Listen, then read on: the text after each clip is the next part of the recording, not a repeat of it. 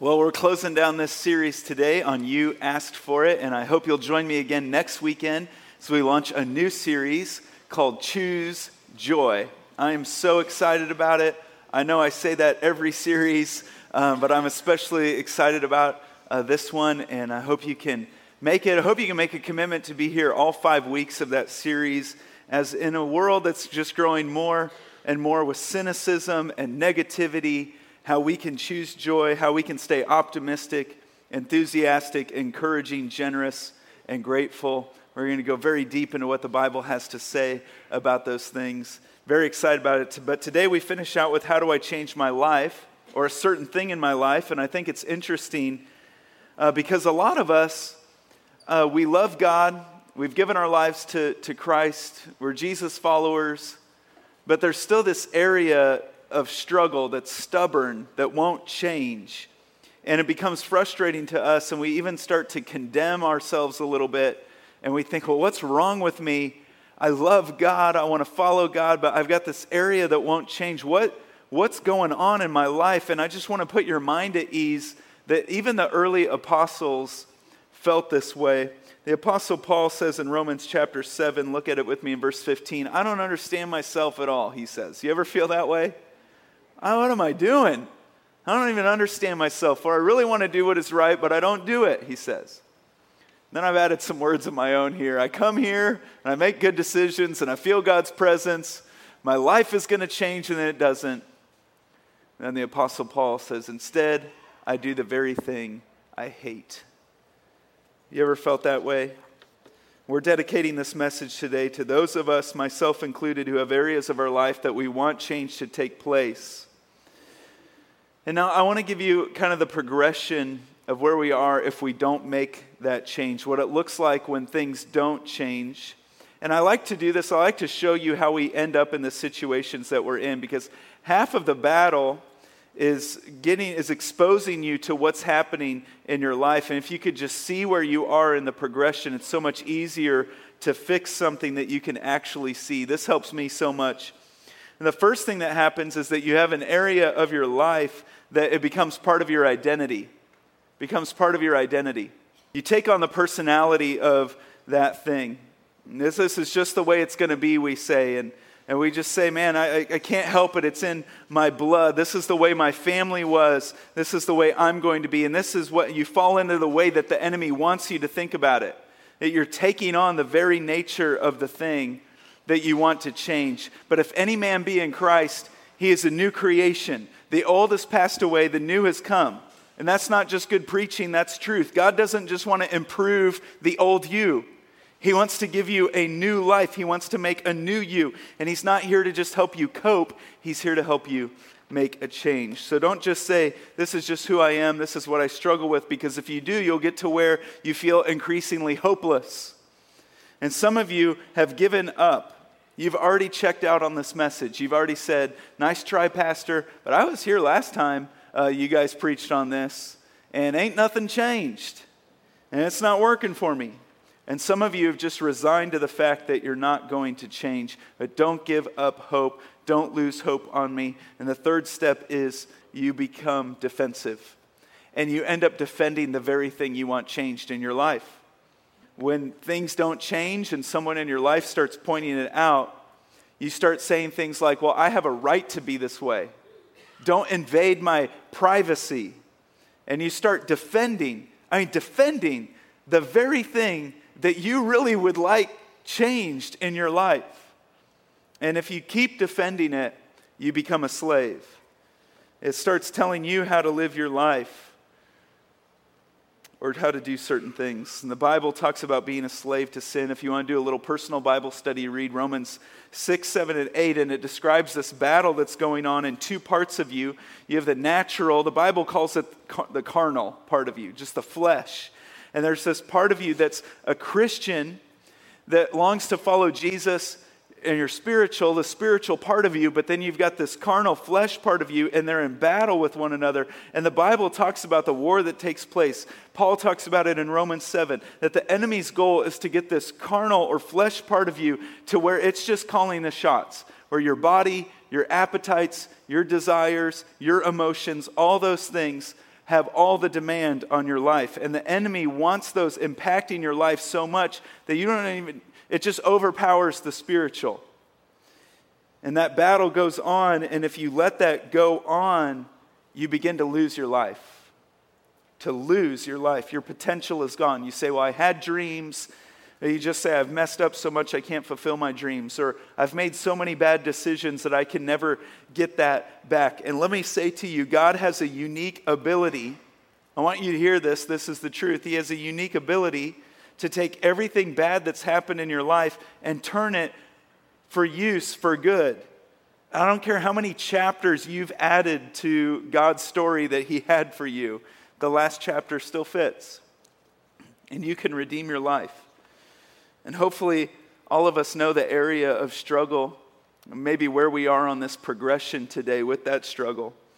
And I just want you to think of this area in your life and just bring it to your mind. I have one in my life, something, maybe it's something for you in a relationship, maybe it's a habit, an addiction, a secret, or something uh, to do with your emotions. with that in mind, let's look at Romans 6 12 through 14. It says, Do not let sin control the way you live.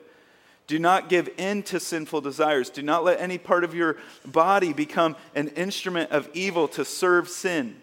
Instead, and read this aloud with me, give yourselves completely to God. This is the change. See, what most people do is they don't give themselves completely to God, they give a little bit. They don't go all in, they just kind of get in. They don't immerse themselves in it, they just kind of stand there in it. They don't go all in.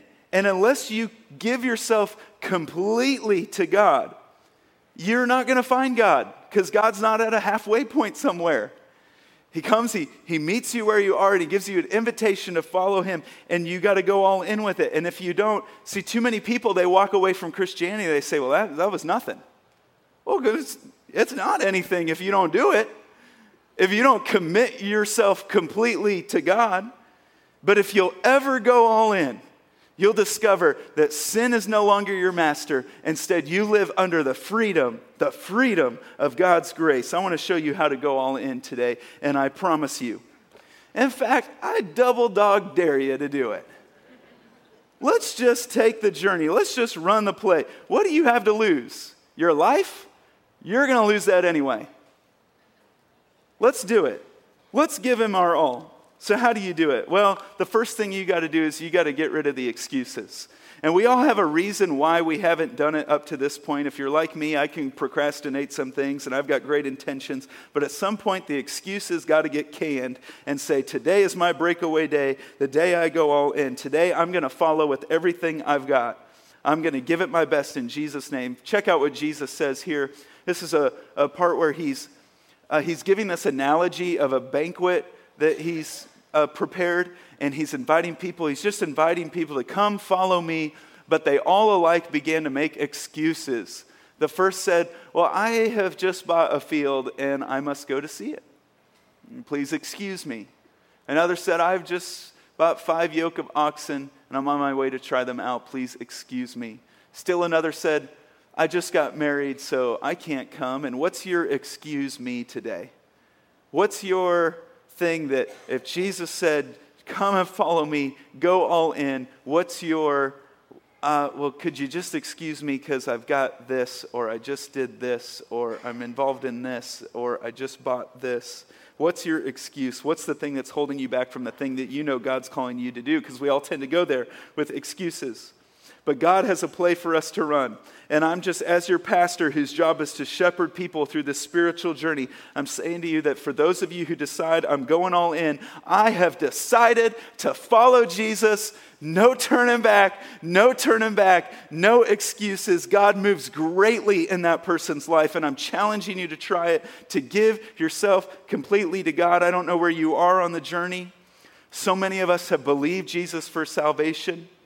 And so many of us have continued to follow him in that. But I ask you, if you've believed in Jesus for salvation, have you taken your next step? And that is that telling the people around you and getting immersed in water and, and water baptism symbolizing that you have gone all in, that uh, symbolizing you've been buried with Christ, raised to walk in a newness of life. Jesus got baptized, and we through, see throughout Scripture just immediately people gave their life to Christ and they got baptized. And it's just a symbol right away of I'm obeying God. I'm going to take this action step. I'm moving forward and following Him. You cannot say you're a Jesus follower if you believe Him and then don't do the very first thing He tells you to do. That's not following, that's not believing. And so there's so many people coming forward today, as Pastor Kelly said, to, to to make that statement. And I'm challenging you today. If, you're, if you believed in Jesus, to come forward and do that. Maybe it's another step on your journey of following Jesus. You've done that. And we're going to talk about uh, more steps in this sermon. But you got to just can the, can the excuses. And then, number two, make a break. Make a break. In order to do something you've always wanted to do, you got to break away from something. So if you're moving towards something, that means you gotta you gotta break away from something. And to really change, you gotta make some practical or intentional thing that I'm gonna break away from what's holding me back. And your life will never change unless you decide to make a break from that thing. Or maybe it's not a thing, maybe it's a relationship that's not good for you. And if you're in a relationship with someone that is asking you or causing you to compromise your conscience, your values, your integrity, you got to make a break and you know that, I'm just trying to be the one today to push you over the edge. That time isn't going to make it any easier. That today, you got to make the break right now. Phone out, text message. It's over. You're never doing that to me again. And make the break. Go all in. No more excuses. I'm going to run the play. Some of you, you're in a relationship that it's not there yet, but you know it's headed there. And the enemy will make sure that there's something or someone in your way to say, Excuse me. Can't go all in with God, can't give my life completely to God. And you got to make a decision, whatever it is that's keeping me back. 2 Corinthians 6 14 through 17, very important part of this letter, says, Do not be yoked, and that's an old word, pulled to, means pulled together in commonality. It was an actual thing, it was a a piece of wood that would keep uh, two oxen together uh, so that they would be forced to, to go down the same row at the same time. They would have to. And in the Greek, the word is koinonia, and it means to have common fellowship, and it means that you're so close that it impacts you. And for some of us, we're yoked together with unbelievers.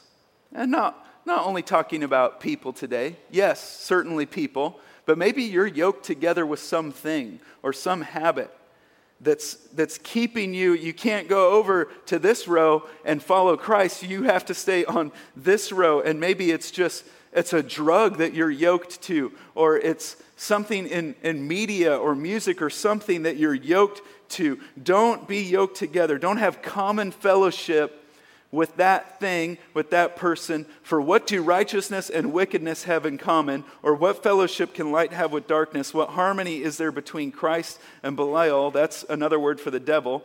What do, does a believer, what does a believer have in common with an unbeliever? What agreement is there between the temple of God and idols? On the other side of your notes. For we are the temple of the living God. That means you're a sanctuary. So this room is not the sanctuary, this is a warehouse. In the Old Testament, God dwelt in buildings and a temple, and now Jesus has come. He sent an advocate, the Holy Spirit. Through the Holy Spirit, Christ is in you, and you're the dwelling place of God. So you're the sanctuary. So this place was not holy until you showed up. And uh, so some people, you know, they'll come in, and, and this is fine. Uh, but they'll come in and say, oh man, I'm going to take off my hat when we pray and I'm going to really watch what I say. And hey, no running in church and better not say that. And I'm just going to be very, you know, uh, holy in this holy building. Well, that's fine, but you're the sanctuary. You ought to live like, have that kind of awareness all the time because you're the dwelling place of God.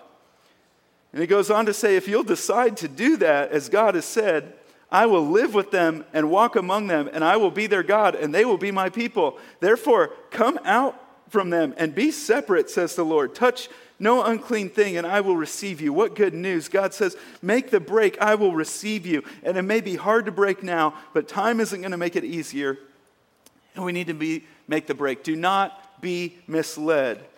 Chapter 15, verse 33 says, Do not be misled. I know they're nice.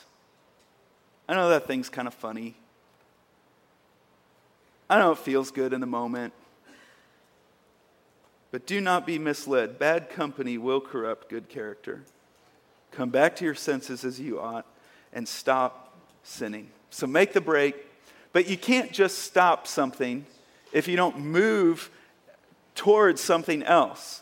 And so much of our message to each other on sin is just stop it. Well, you got to just stop. Just stop sin, just stop it. But you can't just stop because uh, you'll be overcome with that desire. Again, you've got to, number three, fill the void. So God's goal isn't to sterilize you into boredom. No, if you stop doing some things, you got to start doing some amazing things with God and fill the void. And we've got to replace what we've stopped with something that we're going to start. Otherwise, that thing's to always look appealing to us. And for a lot of us, uh, just you're just so focused on stopping something and, and God's invitation is let's shift your focus onto this new amazing thing. And we can't just share what not to do. So I'm asking you today to join a spiritual journey that's going to fill the void. We've tried to lay it out at Rockbrook and make it very clear God's plan for you. It's actually a four step process we have for you as a church. There's five biblical, eternal purposes that God has for you and the church, and we lay those out in the first step of the growth track. And then to instill those into you, we do four things. And uh, they make a huge difference in your life. Not if you just go through the motions, but if you remember why while you're doing it. And the first thing we want for people, this is, the, this is our vision for you. This is the vision of Rockbrook Church. The first thing we want for you is we want, we want you to know God. We want you to know God.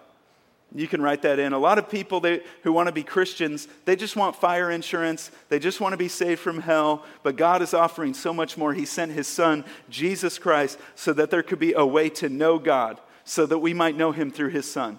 And so many have not experienced the fullness of God because they don't seek to know Him. They just want religion, they just want to go through the motions. So in our weekend services, we want you to know God. And if you already know God, we want you to know Him better. Every week, I'm just going to seek to know God better. But if you forget that and just come in and leave and don't think about it that way, it's not going to do much for you. And just, just speaking on change, let's look at Ephesians 5:18. It says, "Do not get drunk on wine." You could put anything you want there.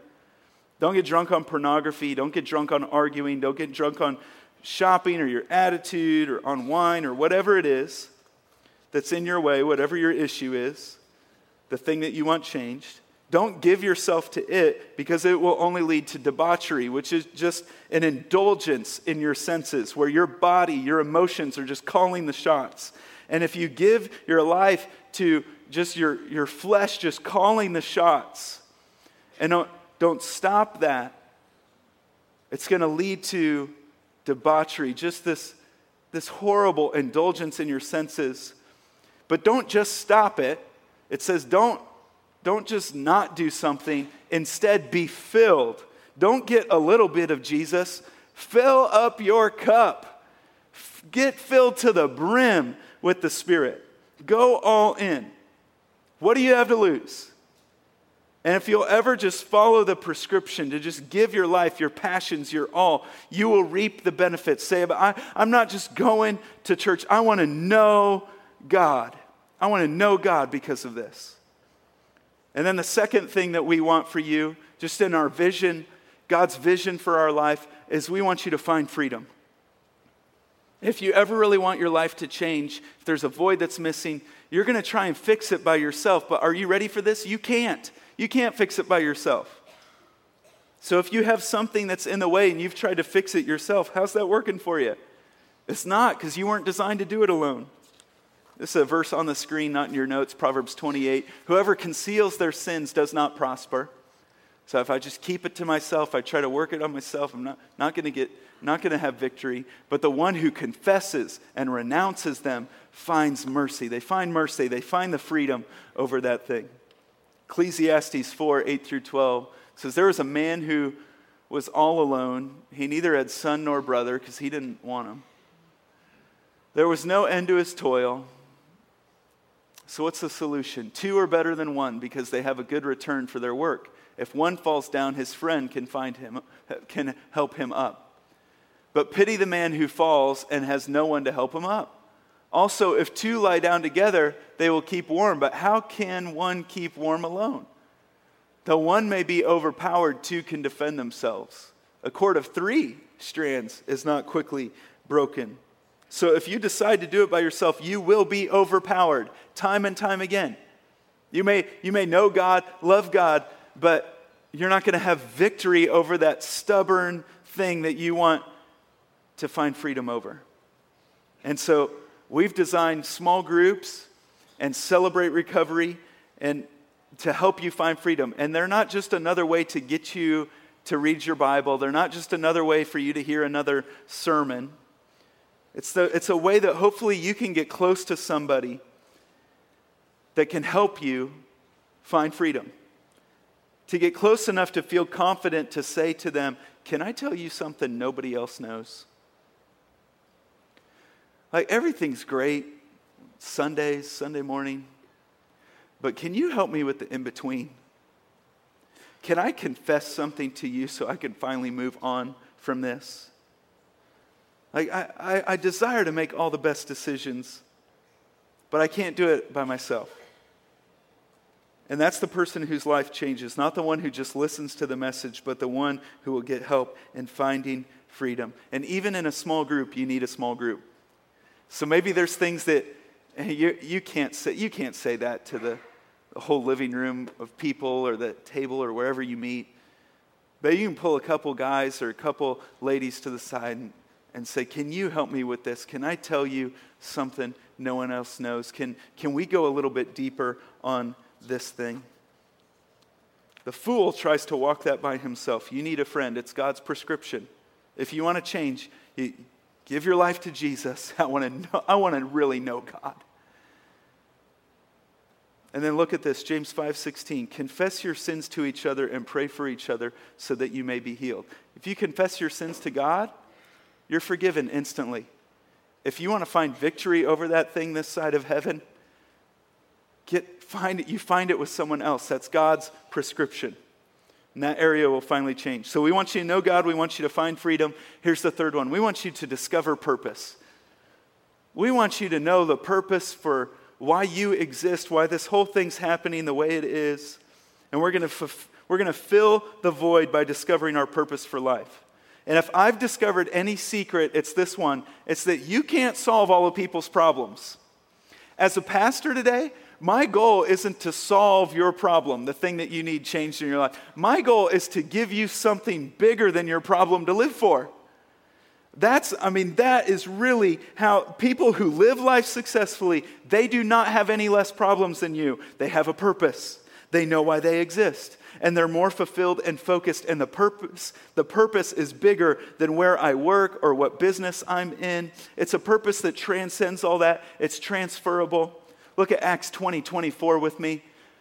Paul says, My life is worth nothing to me unless I use it for finishing the work assigned me by the Lord Jesus, the work of telling others the good news about the wonderful grace of God. Paul had lots of problems, but he was so focused that his problems became nothing to him because his eyes were on the prize. And this is what our growth track is designed to do of every Sunday you hear us talk about the next step of the growth track, and it's not because we need more members, and it's not because we need more people serving. That's not our motivation. Our motivation is that we want you to have something in your life that will give you purpose and focus.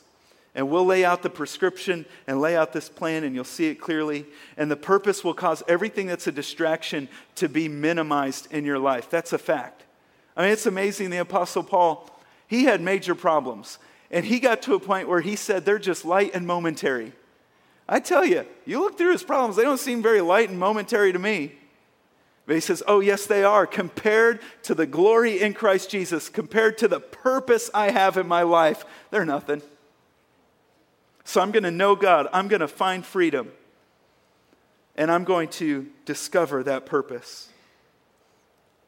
And then I'm going to do something that's going to give me more fulfillment than anything else I could ever find in the world. And that is, I'm going to make a difference. I'm going to use my life for the good of others. The most fulfilled people I know are those who live their life for the good of others, to serve others, to make a difference in their life. So I don't just go to a weekend service. I don't just attend my small group. I don't just march through growth track. I'm not just serving on the dream team. No, I know God. I find freedom. I discover purpose. I make a difference. I remember why I'm doing this and has power in my life. Look at 1 Peter 4:10. It says each one should use whatever gift he's received to serve others. So, would you join us on this journey? Would you join the team? Would you take us up on this? Would you take up God's offer to go all in, to, to commit yourself fully to Christ? I know I've drawn some lines today, and I'm just going to draw another one here. It takes no courage to sit here and hear this message or take notes. It takes no courage for me to just stand up here and say this. Courage is when I leave here and you leave here to can the excuses, to make a break, and to fill the void with the amazing journey God has for me in following Jesus. Would you pray with me? We're going we're going to pray together, but let me just say this the Spirit of God is calling you to Him. And I know this is a hard message, but I want you to know that God still believes in you and He still loves you. And He wants you. And He has made the invitation.